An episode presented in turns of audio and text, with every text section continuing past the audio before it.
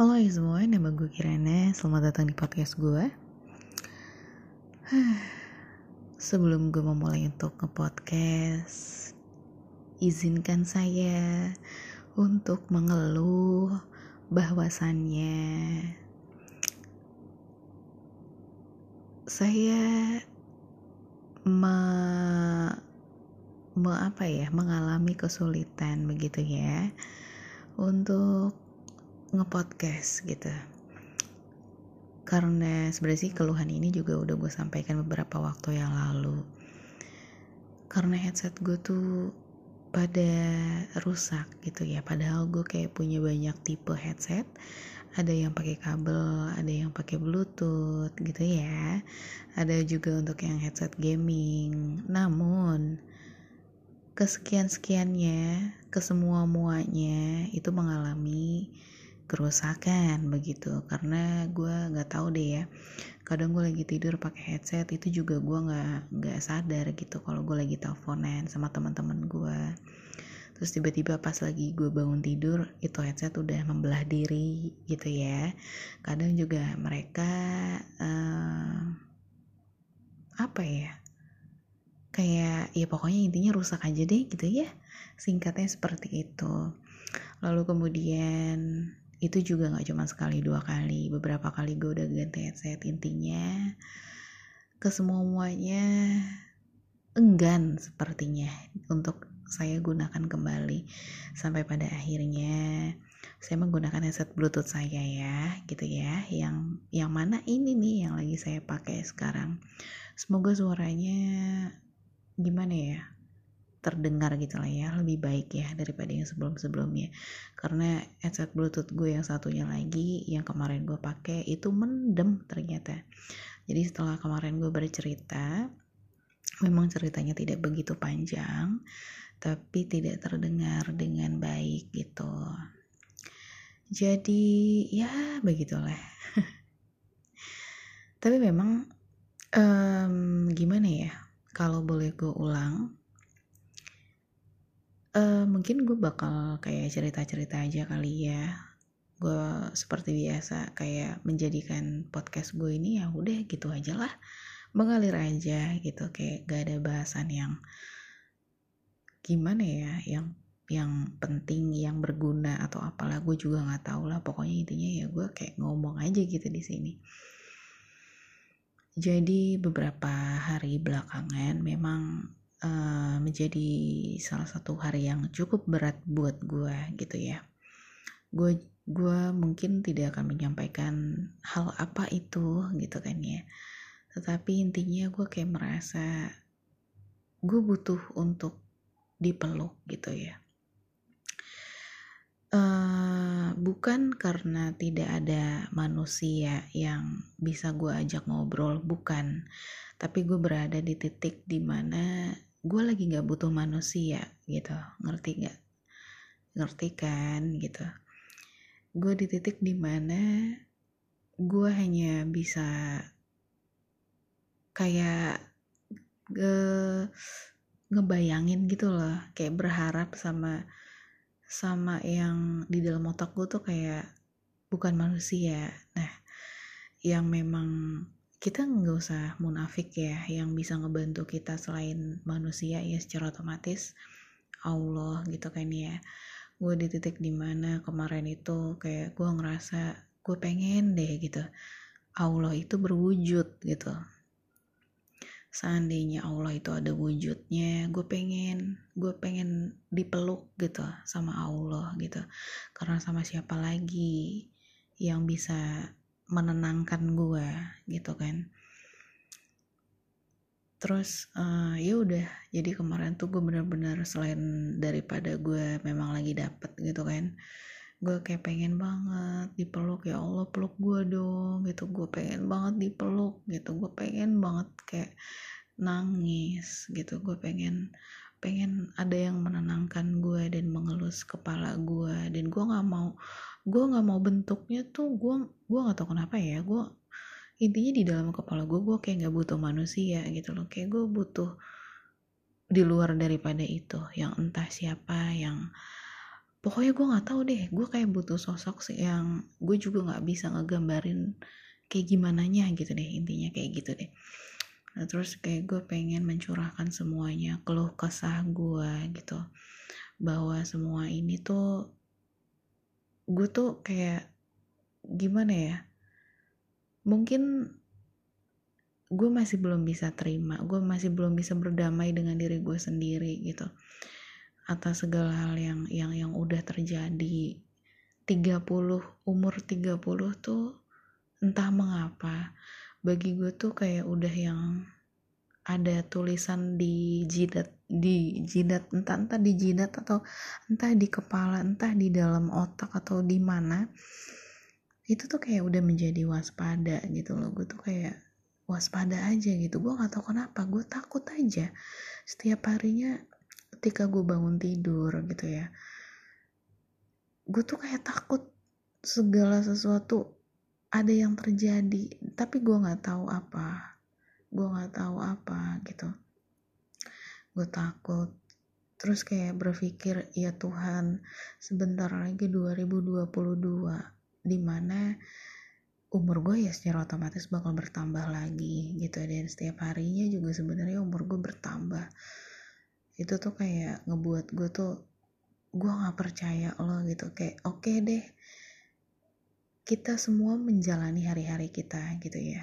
Termasuk gue gue melewati setiap harinya ya udah dengan begitu-gitu aja. Gue masih bernafas gue masih bisa ini masih bisa itu masih bisa ketawa masih bisa banyak hal deh yang bisa gue lakuin. Tapi jauh daripada itu gue kayak punya satu ketakutan yang gue sendiri juga nggak jelas gitu. Gue juga nggak ngerti. Itu yang masih gue tuh kayak masih bertarung lah dengan diri gue gitu ya. Gue masih kayak berantem sama diri gue sendiri kayak gitu. Gue gue nggak paham deh ada orang yang ngerti ini atau enggak gue juga nggak tahu gitu. Tapi itulah yang terjadi di hidup gue. Dan uh, mungkin ini kayak ada pengaruhnya sih dengan um, ketakutan gue. Kayak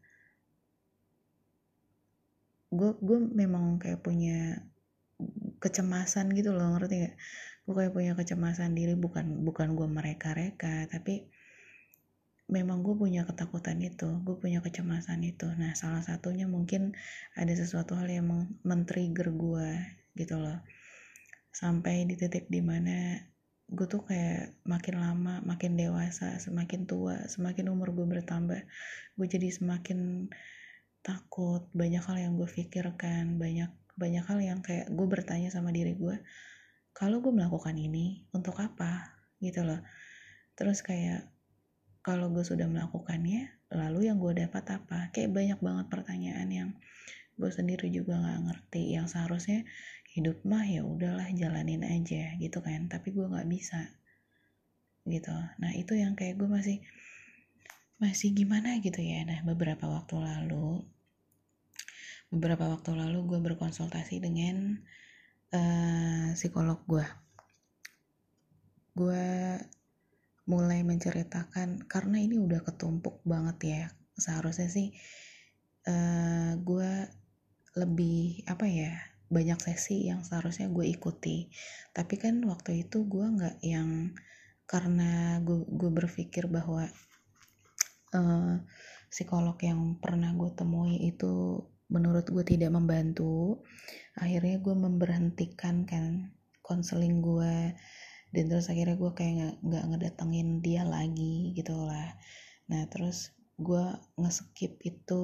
Lalu kemudian gue berpikir sekarang sekarang ini sepertinya gue saat ini bener-bener butuh gitu. Gue butuh butuh tenaga profesional lah intinya seperti itu nah terus pada akhirnya gue menghubungi salah satu psikolog yang menurut gue tuh oke okay, sepertinya dia orangnya gitu lah intinya.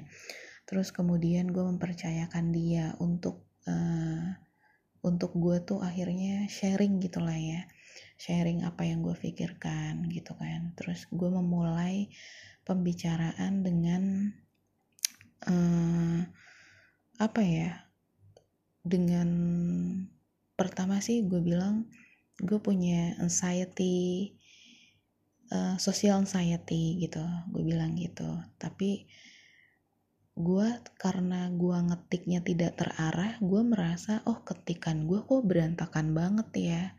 Gue terus kayak minta maaf sama dia. Uh, karena kan waktu itu kan gue konselingnya online ya gitu terus uh, gue minta maaf dokter saya minta maaf ya ketikan saya berantakan gitu.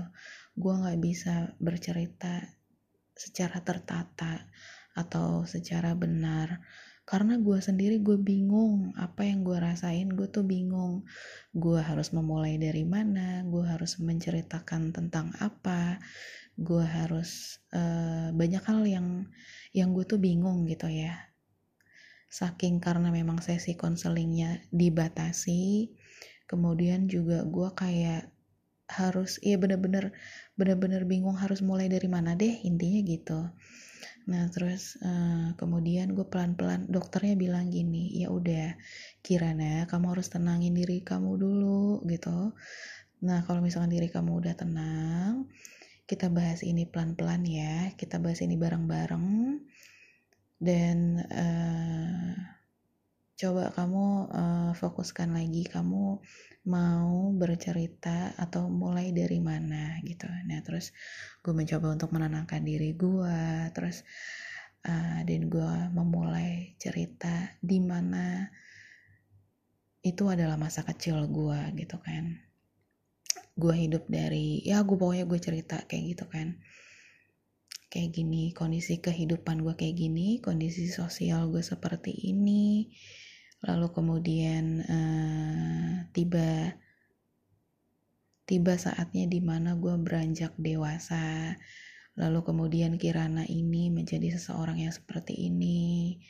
Terus uh, gue bertanya sama dokternya bahwa apakah ada pengaruhnya sifat ini dengan diri gue gitu terus uh, lalu apakah ada kaitannya lagi dengan kecemasan yang memang gue lagi alami. Terus dari kecemasan itu apakah ada potensi menjadi ke arah yang lebih parah? Terus juga uh, dampaknya apa untuk diri gue ke depan? Terus kenapa gue sekarang lebih merasakan secepat itu gue bisa senang tapi beberapa menit kemudian kenapa gue merasa sedih kayak gitu. Terus ketika gue merasa sedih yang menjadi pemicu gue adalah gue harus membenci seseorang. Nah ketika gue membenci seseorang itu adalah uh, apa ya itu adalah hal yang bisa membuat gue tuh balik lagi ke diri gue yang normal. Gue merasanya seperti itu kayak banyak hal yang yang gue ceritain sama dia dan pada akhirnya baru deh di situ benar-benar tertata kan akhirnya. Setelah gue menceritakan semuanya sama um, dokter itu terus um, gimana ya? Gue tuh sebenarnya hmm, tadinya gue merasa dia itu memang orang yang tepat gitu ya. Ketika gue bercerita gue merasa nyaman. Karena gue nggak tahu pembawaannya atau kayak gimana. Chemistry itu memang bener adanya kan ya. Kalau misalkan kita lagi nggak usah deh ke tenaga profesional. Kita ngomong ke orang asing tapi kalau misalnya kita merasa nyaman pasti kita juga kayak ya udah kita bakal berasa itu kan rasa itu kan rasa nyaman itu kita pasti ngerasain kan nah sama halnya dengan ketika gue melakukan konseling sesi konseling itu benar-benar semuanya berjalan dengan mulus gitu dan gue berpikir bahwa oke okay, dia adalah orang yang tepat gitu oke okay. nah terus uh, setelah sesi itu kayak berjalan berjalan berjalan berjalan kemudian gue sempet kayak ngambang karena mungkin ya namanya juga sesi online ya beda dengan ketika lo benar-benar lagi konseling secara langsung gitu. Pasti ada waktu terjeda dulu gitu kan waktu hening gitu kan ya. Guanya lagi ngapain terus juga dianya juga lagi ngapain gitu kan ya. Terus uh, gue sempat kayak secara otomatis ya gue melakukan kegiatan gue. Entah itu gue kayak uh, ngapa-ngapain dulu tentang pekerjaan gue atau gue kayak beribadah dulu dan banyak hal yang gue lakuin dulu gitu. Dan ketika gue lagi kayak udah terjeda dan ngomong lagi gue kayak tiba-tiba hilang hilang rasa gitu loh hilang untuk kayak rasa untuk bercerita itu kurang gitu. Itu momen di saat gue menceritakan bahwa uh, tentang pemikiran gue terhadap orang-orang di luar sana gitu. Tentang ketergantungan gue terhadap pasangan. Itu kan mengganggu banget ya. Gue tuh yang paling gue belum bisa handle adalah ketika gue jatuh hati dengan seseorang orang itu tuh gue tuh jadi bergantung dengan orang itu. Yang mana itu nggak bagus gitu kan. Bergantung dengan seseorang itu tidak bagus terus uh, dampaknya ya gue di hidup gue tuh kayak cuman pasangan gue doang gitu.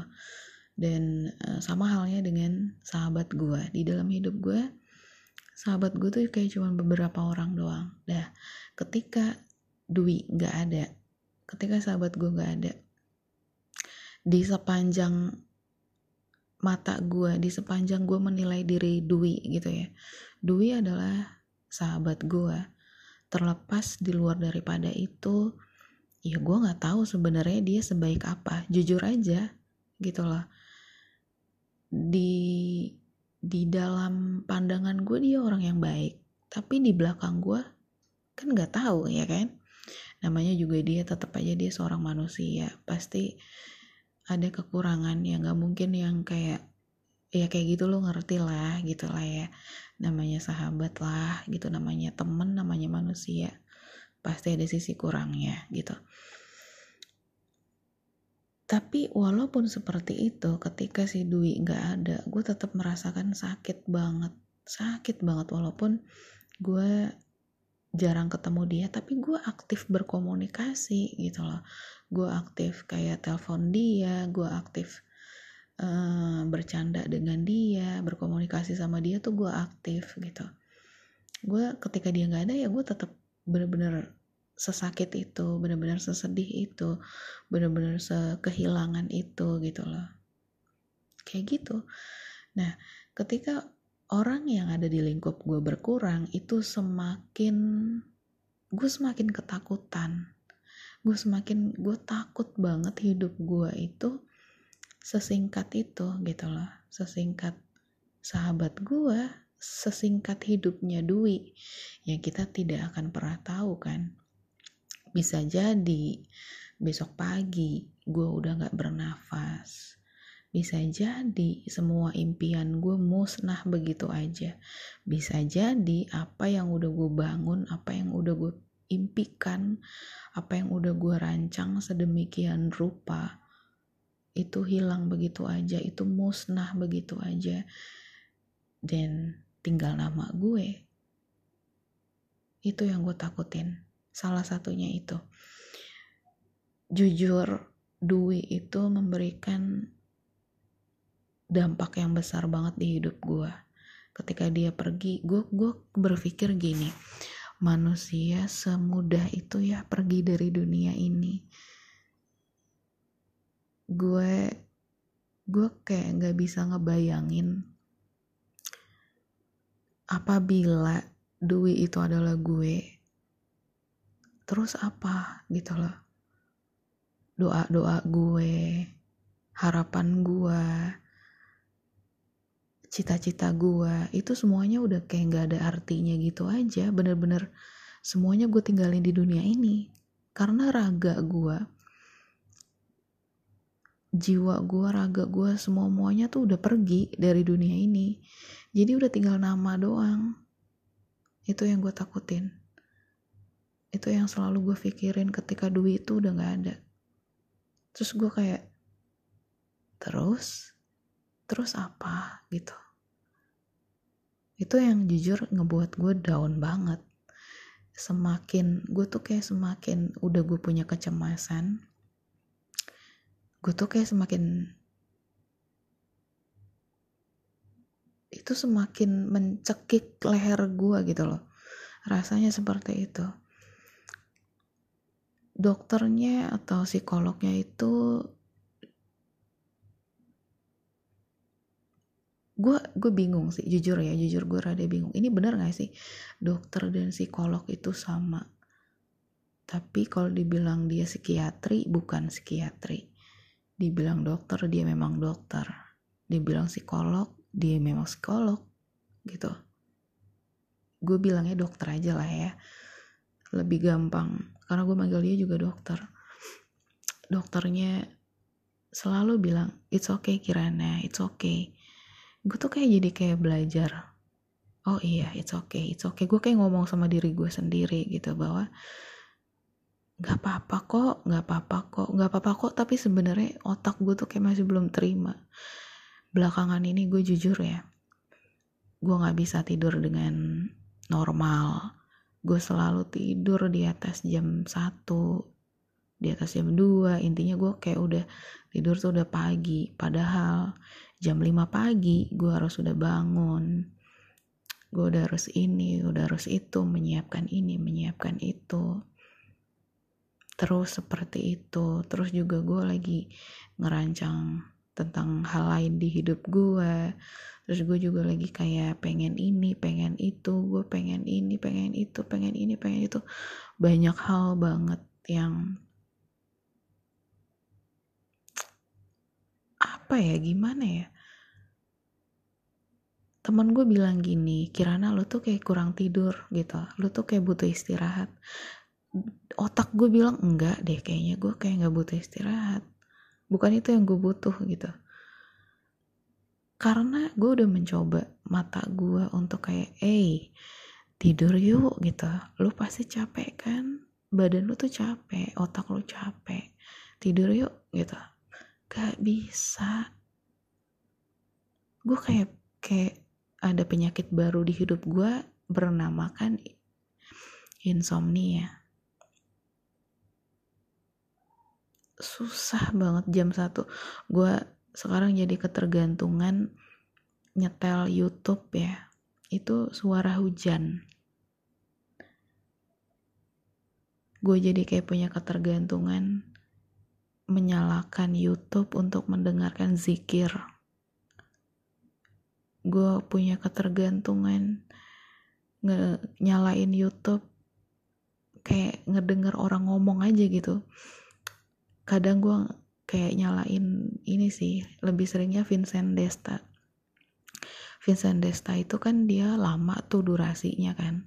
Satu jam dalam hati gue ini lumayan banget nih nemenin gue sampai gue tidur.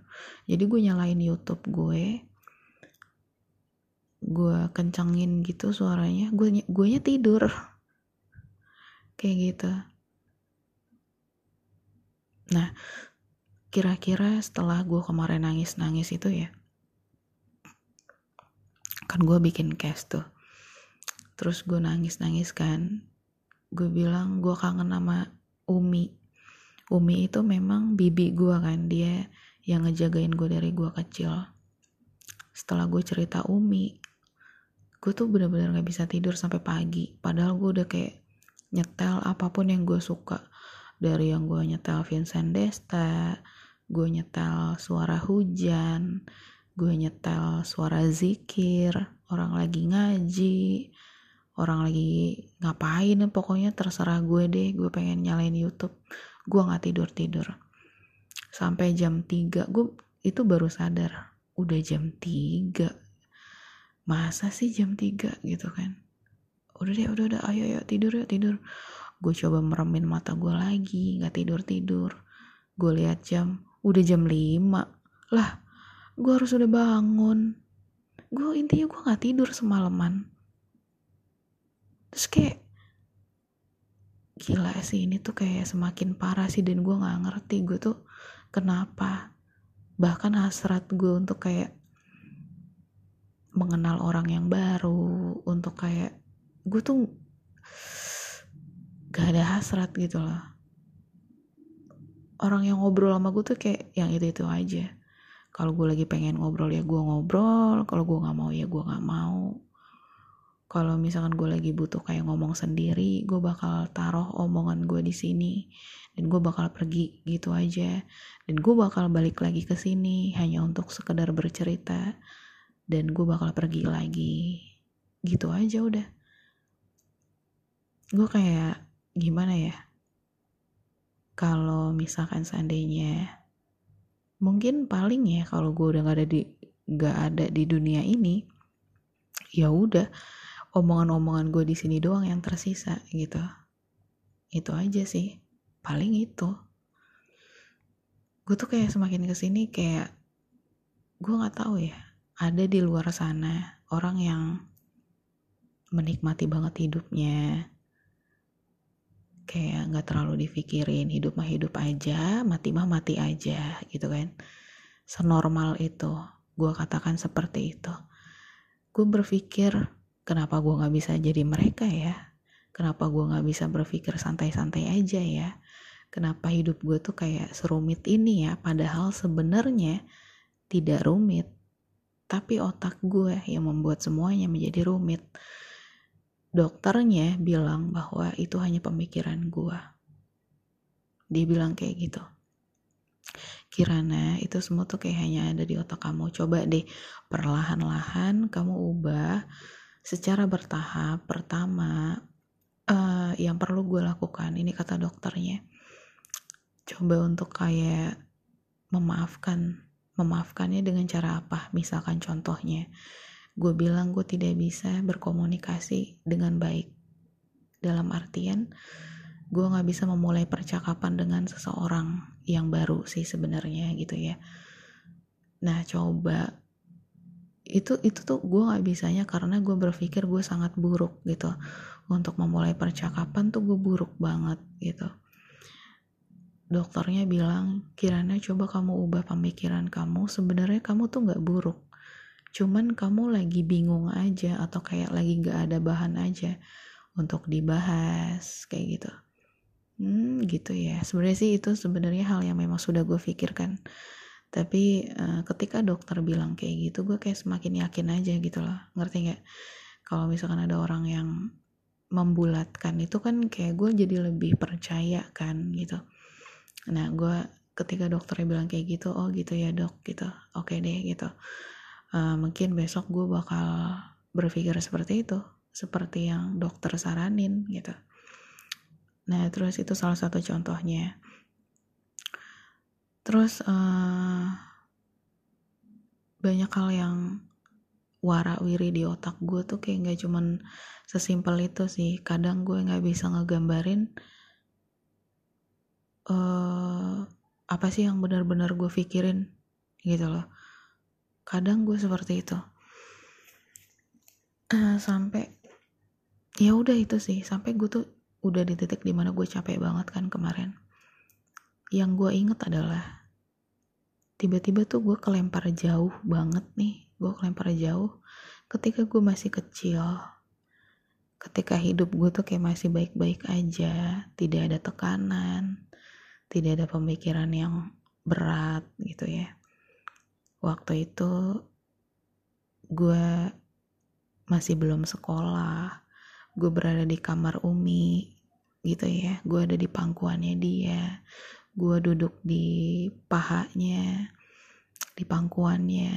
Gue kayak meluk badan dia walaupun bibir dia dan mata dia tertujunya ke Al-Quran gitu ya. Dia baca Al-Quran guanya meluk dia gitu. Gue gue kayak narik-narik mau kenanya dia untuk kayak lihat aku dong lihat aku dong gitu kan. Namanya juga anak kecil gitu kan ya. Gue coba untuk manggil nama dia Umi Umi lihat aku lihat aku gitu. Terus uh, Umi ya tetap aja baca Al-Quran lah gitu ya. Terus sambil kayak ngelus rambut gua gitu untuk kayak menenangkan gua untuk yang jangan berisik dulu dong gua lagi baca Al-Quran. Mungkin gitu ya bahasanya mungkin gitu. Terus uh, ya udah gitu gue kalau misalkan memang gue udah ditenangkan udah dielus kepalanya gue bakal diem gue bakal ngedengerin dia ngaji gitu ya. Setelah selesai ngaji gue selalu diminumin air yang emang udah dibacain doa sama dia gitu. Habis udah dikasih air itu air putih itu gue tuh dicium mukanya gitu. Muka gue dicium semuanya. Terus gue juga dipeluk. Itu tuh gue tuh nggak pernah dapat dari orang tua gue gitu bahkan uh, nyokap gue juga kan nggak pernah meluk gue kan dari gue kecil. Mungkin karena kita tuh hmm, gimana ya gue nggak tahu kenapa mungkin sifat kita terlalu sama gitu. Mungkin ya mungkin. Gue kan orangnya cuek banget sebenarnya. Nyokap gue juga cuek gitu. Apalagi memang beliau bukan dari keluarga yang uh, apa ya orang tuanya memang tidak memperlakukan nyokap gue seperti itu maka nyokap gue juga tidak melakukan hal itu ke gue gue sih sesim sesimpel itu aja gitu ya. Mungkin seperti itu. Mungkin uh, nenek gue dulu tidak pernah memperlakukan nyokap gue seperti apa yang gue harapkan. Jadi nyokap gue melakukan hal yang sama ke gue gitu terus uh, karena kita sifat kita terlalu sama kita juga pendebat. Gue tuh pendebat banget. Gue selalu mendebatkan hal yang sebenarnya sih gak perlu diperdebatkan gitu. Gue gue gue nggak tahu kenapa gue suka berdebat. Nyokap gue juga suka berdebat. Karena kita sama maka kita tuh udah kayak api sama api gitu. Kita nggak ada adem-ademnya beda beda ketika gue sama Umi ya. Gue nggak pernah berdebat sama Umi karena apa? Ya lagi-lagi menurut gue nggak ada yang perlu diperdebatkan karena apa yang gue mau udah gue dapetin. Gue selalu seperti itu sih gue nggak tahu kenapa sebenarnya gue jadi berpikir kayak gini sih. Sebenarnya gue tuh kayak gak salah. Kenapa gue bilang gue gak salah? Gue sempat berpikir bahwa ketika gue bertemu dengan orang yang salah gue merasa diri gue tuh salah gitu. Ngerti gak? Um, contohnya gini sih yang gue nggak pernah bisa maafin diri gue adalah ketika gue ketemu onet. Ketika gue ketemu onet gue merasa diri gue kayaknya gue yang salah gitu ya semuanya tuh gue yang salah. Gue nggak bisa ini nggak bisa itu nggak bisa ngasih dia ini nggak bisa ngasih dia itu. Gue yang salah. Tetapi setelah gue pikir-pikir lagi sepertinya gak ada yang salah. Gak ada yang salah cuman gue ketemu orang yang salah. Ngerti gak sih? Maksud gue gimana? Dia gak salah cuman bagi gue gue ketemu orang yang salah aja makanya gue jadi merasa diri gue salah. Gitu sih menurut gue seperti itu. Jadi sebenarnya yang gue butuhkan adalah menemukan orang yang tepat aja. Jadi it's okay sih. Jadi kayak bener-bener gue kemarin sesi kemarin tuh menurut gue gue kan udah beberapa sesi ya. Sesi terakhir ketika gue kayak ngobrol sama dokter gue gue kayak ngerasa jujur ya memang agak ringan ya. Emang ngebantu lah udah gitu deh ngebantu sih ngebantu gue memang gue gak gue gak ngerasa dia bener-bener orang yang tepat tapi dia membantu gue dia ngebantu gue banget. Um, gue kayak jadi memproses di dalam otak gue sendiri itu pun gue proses sendiri lah ya. Gue proses bahwa uh, semuanya tuh bakal bakal di eliminasi sama alam gitu loh. Apa sih bahasanya ya? Bakal diseleksi lah gitu ya diseleksi sama alam di dalam hidup gua gitu loh. Seharusnya tadinya tadinya gue tuh ketika ada orang yang diseleksi dari hidup gue gue berpikir gue yang salah gitu. Gue berpikir mungkin gue yang buruk gitu. Tapi setelah gue pikir lagi itu memang udah seharusnya gitu loh itu memang udah seharusnya dia pergi. Itu kayak bukan salah gue gue tuh kayak berpikir seperti itu. Untuk apa? Untuk kesehatan mental gue sih sebenarnya. Walaupun walaupun sebenarnya mungkin memang salah gue tapi gue harus berpikir itu bukan salah gue ini demi kesehatan mental gue terus um, ya udah. Gue jadi kayak yang harus yang jadi orang yang ah bodoh amat gitu lah karena tadinya gue tuh kalau misalkan entah itu gue di reject dalam artian kayak intinya ketika gue meminta tapi gue ditolak gue tuh di situ tuh kayak ada perasaan yang tidak terima dan lain sebagainya. Tapi setelah gue kayak berpikir lagi seharusnya tidak gitu. Kalau misalnya memang ditolak ya berarti ya memang itulah yang harus terjadi gitulah intinya itu ada kaitannya kayak gitulah pokoknya. Nah dari semuanya itu itu kayak bercampur aduk banget deh pokoknya gitu. Kemarin tuh bener-bener masa yang ya sampai dengan detik ini sih sebenarnya ya. Gue juga masih belum selesai dengan apa yang gue rasa gitu. Cuman apalagi kemarin ya gue tuh lagi pengen banget ngomong di sini cuman gak ada medianya. Headset gue tuh pada ih sumpah gak bisa diandelin banget gitu. Padahal gue udah gatal banget tuh gue pengen ngomong di sini gue pengen ngomong di sini. Gue butuh podcast gue gue butuh podcast gue tapi nggak bisa. Baru malam ini gue bisa ngomong. Dan gue kayak gue seneng banget loh sumpah. Gue nggak peduli sih kayak gue bisa ngomong di sini dengan menjadi diri gue tuh gue happy banget sumpah. Ini tuh emang beneran ngebantu. Ngebantu banget. Podcast ini tuh bener-bener ngebantu gue. Terus um, oh iya apalagi ya? Hmm, oh dari dari kesimpulan dari sesi terakhir apa ya kemarin ya? Oh gue tetap dikasih satu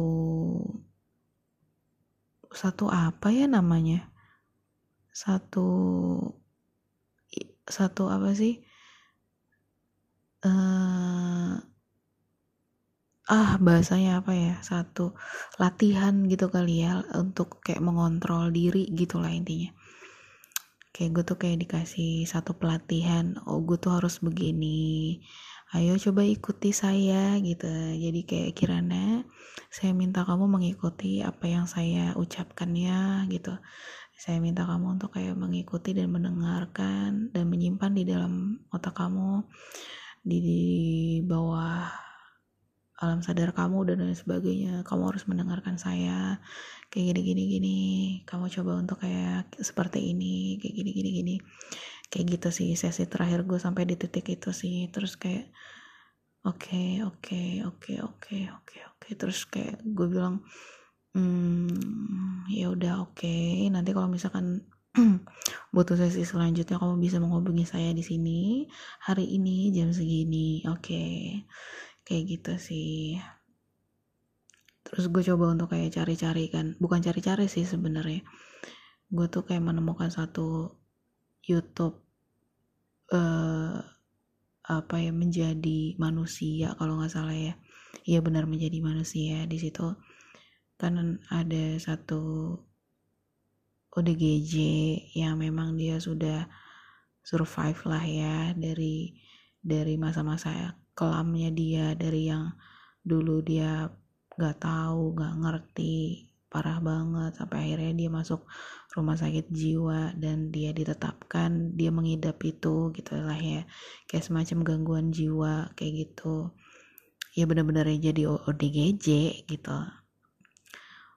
Terus uh, pas udah kayak gitu dia cerita bahwa rumah sakit gak se rumah sakit dia cerita bahwa rumah sakit jiwa tuh gak separah itu.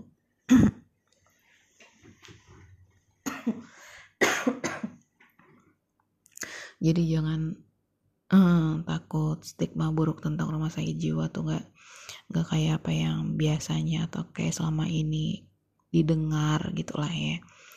Terus gue kayak mikir lagi gitu.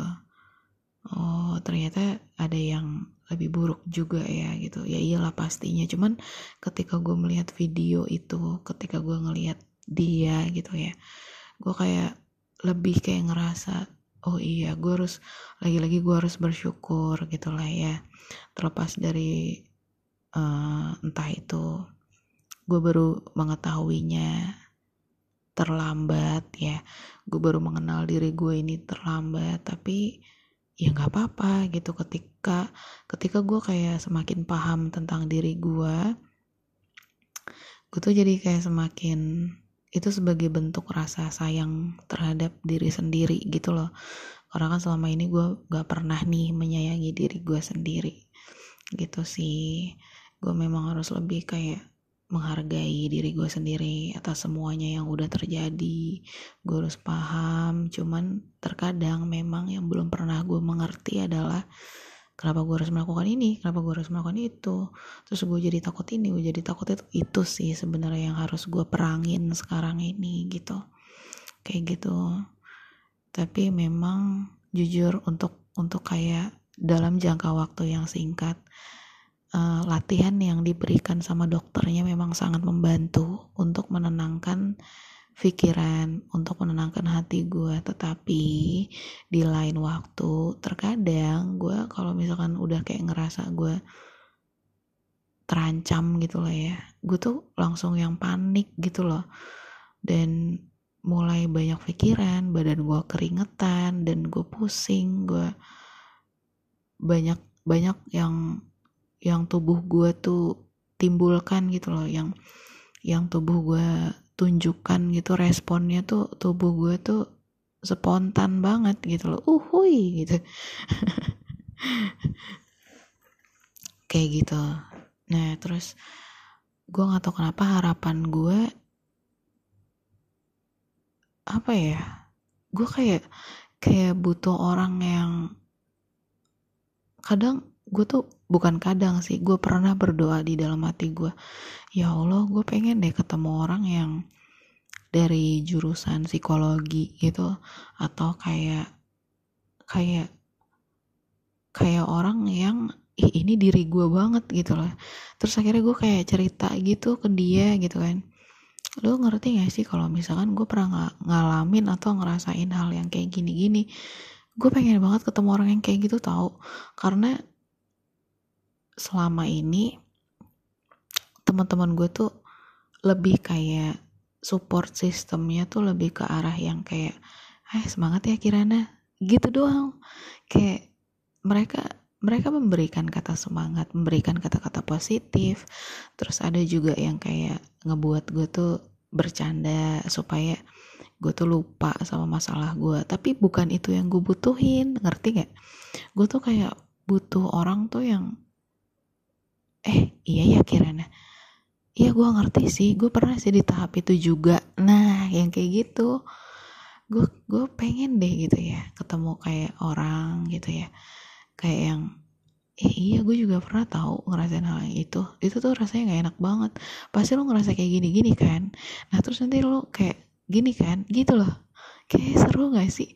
Kayak tahu apa yang lagi lo alamin dan kayak mengerti bahwa bahwa sebenarnya tuh pikiran gue selama ini salah tentang tentang diri gue ya. Itu tuh kayak cuma nyakitin diri gue doang. Pikiran-pikiran gue tuh kayak kayak cuman nyakitin diri gue sebenarnya tuh gue tuh nggak kayak gitu gitu loh. Gue pengen deh gitu.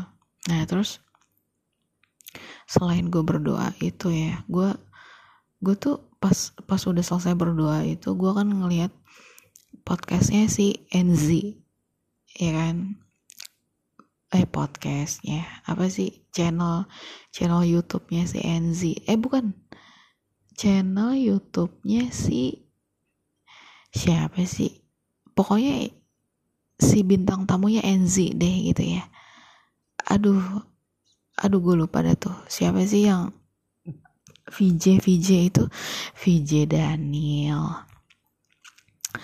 VJ Daniel dia ngewawancara si Enzi di dalam wawancara itu gue nggak tahu kenapa Enzi tuh hidupnya mirip banget sama gue waktu gue masih kecil gitu. Cuman kan bedanya Enzi kan ditinggal bokapnya ya kan? Ya gue bokap gue ada sih. Cuman masa-masa di mana gue harus berjuang sendiri gitu loh sama hidup gue gue itu kayak mirip sih. Bukannya sama banget mirip aja sih mirip. Terus juga kayak hubungan antara gue dengan nyokap gitu kan juga mirip. Terus juga kayak usaha kita usahanya si Enzi untuk kayak membangun hubungan yang baik dengan nyokap nyokapnya sendiri itu sama dengan gue gue juga berusaha banget untuk menjalin hubungan yang positif dengan nyokap gue terus juga gue berusaha untuk mengubah pola pikir gue yang tadinya gue sebagai anak gue pengen dimengerti. Nah itu gue harus ubah. Karena sebenarnya saling mengerti itu lebih baik daripada egois gitu lah. Di situ kayak gue gue kayak ngerasa ih Enzi mirip banget ya sama gue gitu. Terus uh, si Enzi kan juga gitu kan untuk masa-masa sekarang pikiran dia adalah uh, bagaimana dia mengerti orang tuanya dia sadar bahwa nyokapnya tuh sayang banget sama dia gitu. Sama gue juga merasa bagaimanapun nyokap gue gue gue tuh sadar banget nyokap gue tuh sayang banget sama gue.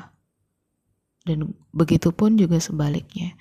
Apalagi gue ya kalau kalau ibarat kata uh, nyawa gue bisa ditukar untuk kesenangan nyokap gue gue bakal tuker gitu loh sebegitunya lah intinya.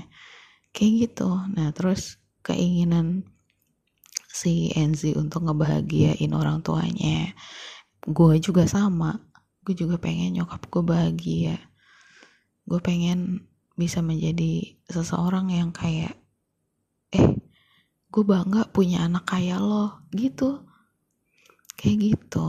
Si Enzi kan kalau Enzi dia jadi kayak tulang punggung ya kan di dalam keluarganya. Terus dia juga yang sama sih dari prestasi juga dia juga berusaha kan.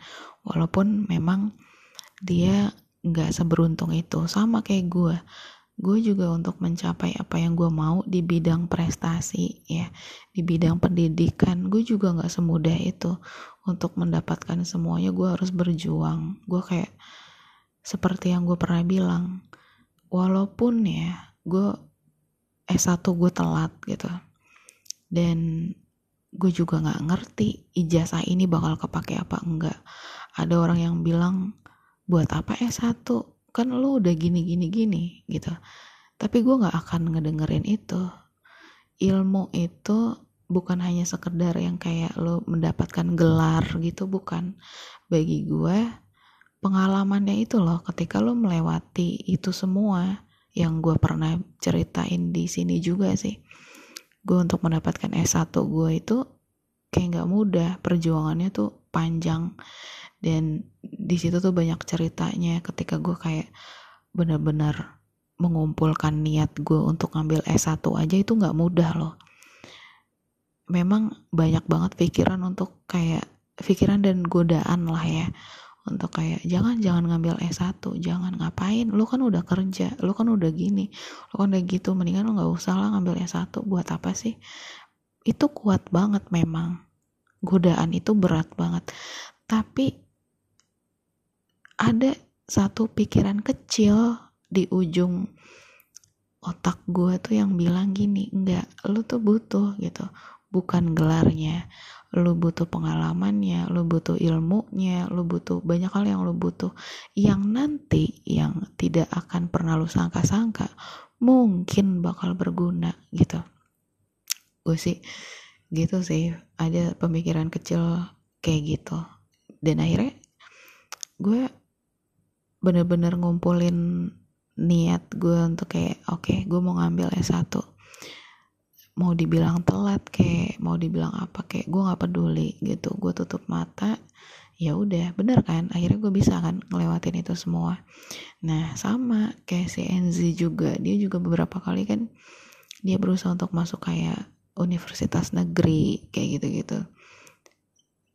Pokoknya menurut gue sih kurang lebih sama deh perjuangan gue sama si Enzi nah gue nggak tahu nih. Cuman kalau si Enzi kan udah di titik di mana dia merasa doa dia udah beberapa udah beberapa doa terkabul. Gitulah ya. Gue sih juga sama sih sebenarnya. Banyak banget doa yang selama ini udah terkabul di dalam dua tahun belakangan ini ya. Ketika gue bener-bener lagi kayak sendiri. Maksudnya tuh kayak gak berhubungan dengan siapa-siapa gitu itu banyak banget yang gue dapetin. Yang paling berharga ya tentang keluarga gue apalagi tentang diri gue ketika gue memahami tentang diri gue itu berharga banget. Kayak gitu sih. Dan tapi benefitnya maksudnya tuh bukan benefit apa nih ya. Jadi kayak yang yang bener-bener doa utama gue deh gitu. Itu belum gue bisa rasain gitu loh. Nah gue berharap doa gue itu yang memang udah gue tumpuk itu jadi giliran doa yang dikabulkan gitu loh. Ya kan? Harapan gue sih itu sih. Kan sebenarnya doa-doa kita itu kan ditampung semua kan sama Allah. Gue sih percayanya kayak gitu. Nah tumpukan-tumpukan doa itu kan gue percaya pasti ada gilirannya. Kalaupun memang tidak terkabul pasti ada hal terbaik yang yang penggantinya gue sekarang kalau gue nggak bisa ngedapetin apa yang gue doain yang gue mau gue mulai bilang sama Allah ya Allah it's okay. Gue jadi kayak menggunakan kata it's okay itu gak sih? Dikit-dikit gue kayak ngomongnya it's okay it's okay it's okay. Tapi beneran sih itu kayak ngebantu loh. Kata it's okay itu nggak tau kenapa itu powerful banget. Di hidup gue belakangan ini. Gue mulai kayak ya Allah yang tadinya nih ya gue sampai berdoa sampai yang nangis nangis gue yang sampai kayak gue pengen banget nih ya Allah. Tapi lama-lama gue tuh kayak yang ya Allah it's okay. Kalau misalkan memang Allah nggak nggak mengabulkan it's okay gitu loh.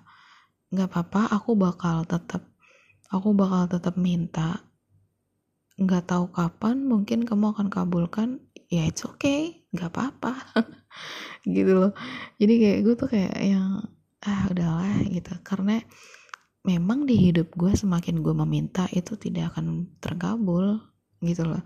Gue udah ngerti banget sih polanya. Kalau gue semakin kayak ya Allah aku tuh pengen ini ya Allah ya Allah aku tuh pengen ini pengen ini pengen ini itu tidak akan terkabul. Tapi kalau gue yang kayak lebih santai itu insya Allah. Insya Allah tuh kayak lebih cepet keijabah sih gitu. Bener sih ya kayak aduh lumayan ya. Gue juga udah kayak plong. Gue udah lebih lega gitu gitulah ya. Mungkin ya gitu sih. Gue lebih harus fokus lagi sama apa yang gue pengen capai gitu sih doain ya. Ya Allah udah jam 11 ya Allah. Besok pagi gue bangun. Ya gue akan coba tidur. Karena kemarin gue udah nggak udah kurang tidur juga kemarin. Ya udah gitu dulu sampai ketemu lagi di case gue selanjutnya. Insya Allah gue nggak tahu sih ya apa gue ada rencana mau beli lagi headsetnya atau gimana. Ya kalau misalkan memang kualitas ini bagus ya udah sih ya. Ya bye bye